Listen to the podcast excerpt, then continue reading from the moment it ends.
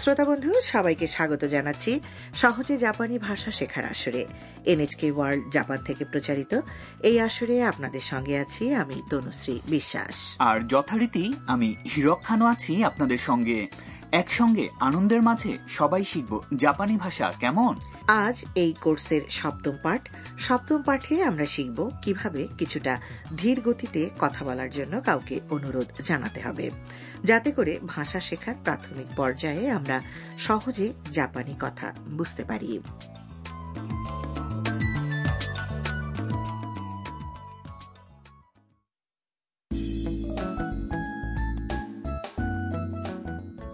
আমাদের এই আসরের প্রধান চরিত্র হচ্ছে ভিয়েতনাম থেকে জাপানে পড়তে আসা শিক্ষার্থী তাম সে বিশ্ববিদ্যালয়ের ক্যাফেটেরিয়াতে বসে দুপুরের খাবার খাচ্ছিল ঠিক তখনই জাপানি এক ছাত্রী তার সঙ্গে কথা বলার জন্য এগিয়ে আসে আসুন তাহলে আজ সপ্তম পাঠে শুনে নেওয়া যাক তাদের মধ্যে কি কথা হলো 隣いいえはいありがとう留学生なのすみませんよくわかりませんゆっくり話してくださいあごめんごめんあなたは留学生ですか私はアヤカですよろしくねはい私はタムですよろしくお願いします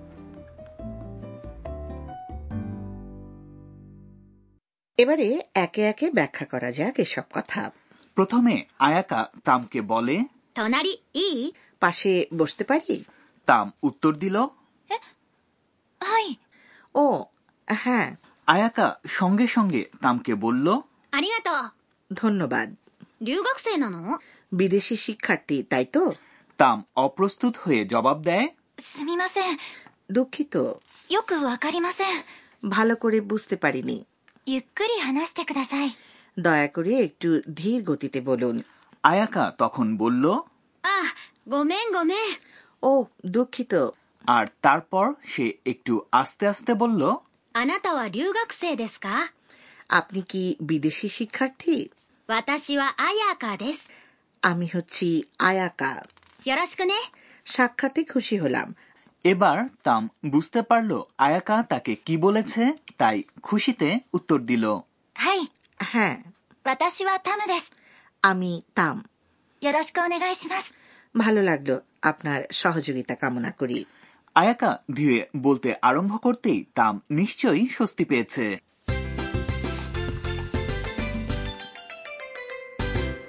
আজকের আসরের মূল বাক্য হচ্ছে দয়া করে একটু ধীরে বলুন ゆっくり話してください。 আসুন এবার অর্থসহ কথাগুলো বোঝার চেষ্টা করা যাক ゆっくり মানে হচ্ছে ধীর গতিতে আস্তে আস্তে এবং 話してください。 অর্থ হল বলুন প্লিজ এবারে আজকের মনে রাখার পয়েন্ট জাপানিতে যদি কাউকে কোনো কিছু করার জন্য অনুরোধ জানাতে চান তাহলে ক্রিয়াপদের তে রূপ ব্যবহার করুন আর তার সঙ্গে জুড়ে দিন খুদাসাই ক্রিয়াপদের তে রূপ এটা আবার কি ক্রিয়াপদের তে রূপ হচ্ছে সেই রূপ যখন ক্রিয়ার শেষে তে অথবা দে থাকে যেমন ধরুন কথা বলা বা 話す、 ক্রিয়াটির তে রূপ হচ্ছে 話して、 তাহলে প্লিজ বলুন কথাটি জাপানিতে বলতে চাইলে বলতে হবে হানাসতে এবং এরপরে কুদাসাই যা একসঙ্গে বললে হবে হানাসতে কুদাসাই ঠিক বলেছেন আজকের মূল বাক্যটির উচ্চারণ অনুশীলন করা যাক মনে রাখবেন আস্তে আস্তে বা ধীরে কথাটির জাপানি ゆっくり、 উচ্চারণের সময় ইউ অংশের পরে কয়ে ক যুক্ত বর্ণের উচ্চারণ হবে শুধু ক নয় শুনে শুনে বলুন ゆっくり。ゆっくり話してください。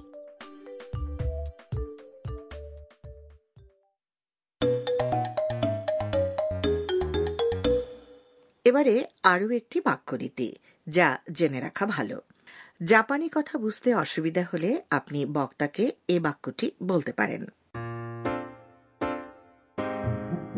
すみません。もう一度言ってください。あ、はい。 কথাগুলোর অর্থ এরকম すみません。 মাফ করবেন もう一度言ってください。 আরেকবার বলুন প্লিজ もう一度 মানে হলো আরও একবার এরপর রয়েছে 言ってください。 যার প্রথম অংশটি হলো 言う অর্থাৎ বলা ক্রিয়াপদের তে রূপ 言って আর তার সঙ্গে যুক্ত হয়েছে ください。あ、はい。 হ্যাঁ নিশ্চয়ই এবারে শুনে শুনে বলুন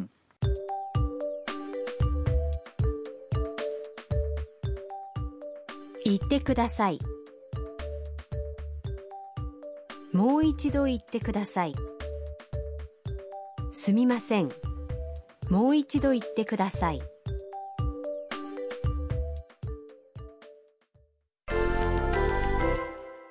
এই বাক্যটির গঠন রীতি জানার ফলে আপনি এবার সহজেই অন্যান্য অনুরোধও জানাতে পারবেন যেমন ধরুন যদি বক্তাকে ইংরেজিতে কথা বলার অনুরোধ করতে চান তাহলে কি বলবেন ইংরেজিতে কথাটির জাপানি হল 英語で、英語で、 এবার তাহলে চেষ্টা করুন প্রথমে দুঃখিত বা すみません。 কথাটি দিয়ে আরম্ভ করতে পারেন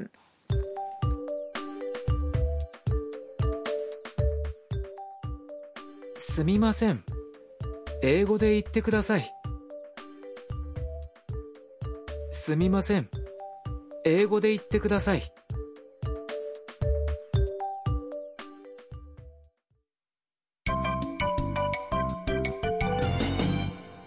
এবারে আজকের বোনাস বাক্য বাক্যটি হুবহু মুখস্থ রাখার চেষ্টা করুন すみません。よくわかりません。すみません。 মানে হলো দুঃখিত বা মাপ করবেন আর よくわかりません。 মানে হলো ঠিকমতো বুঝতে পারছি না বা ভালোভাবে বুঝতে পারিনি কারো কথা বুঝতে অসুবিধে হলে এই কথাটি তাকে বলতে পারেন এবারে শুনে শুনে বলুন すみません。よくわかりません。 এ পর্যায়ে আজকের নাট্যাংশের সংলাপগুলো আমরা আরও একবার শুনে নেব 隣、いいはい。ありがとう。留学生なのすみません。よくわかりません。ゆっくり話してください。あ、ごめんごめん。あなたは留学生ですか私はアヤカです。よろしくね。はい。私はタムです。よろしくお願いします。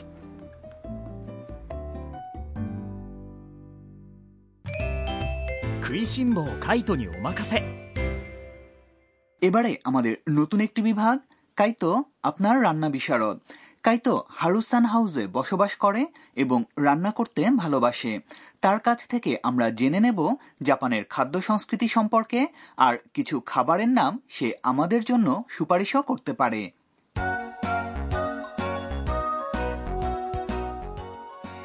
হিরকসান জাপানি খাবারের কথা ভাবলেই কোন পদের কথা মনে পড়ে যায় আপনার হুম দিদি প্রথমেই আমার মনে আসবে সুশি ও হ্যাঁ নিগিরি জুসি হচ্ছে একবারে মুখে দেওয়ার আকারের সুশি যেটিতে ভিনেগারযুক্ত ভাতের উপরে সুন্দর করে বিছানো থাকে মাছের স্লাইস বাড়িতে সচরাচর কি কি খাবার জাপানিরা খেয়ে থাকেন ভাত হচ্ছে প্রধান খাবার জাপানিরা ভাতের সঙ্গে মাছ মাংস আর সবজি খান মিসো স্যুপ বা অন্যান্য স্যুপও সচরাচর খাওয়া হয় আর পশ্চিমা ধাঁচের খাবার কতটা চালু আছে জাপানে জাপানিদের মধ্যে পশ্চিমা খাবারের অনেক পদ বেশ জনপ্রিয় স্পাগেটি বা স্টু বলতে গেলে সব জায়গাতেই পাওয়া যায় তবে জানেন তো জাপানি খাবার খাওয়া হয় চপস্টিক দিয়ে আর পশ্চিমা খাবার খেতে চামচ কাঁটা চামচ ছুরি ইত্যাদি ব্যবহার করা হয়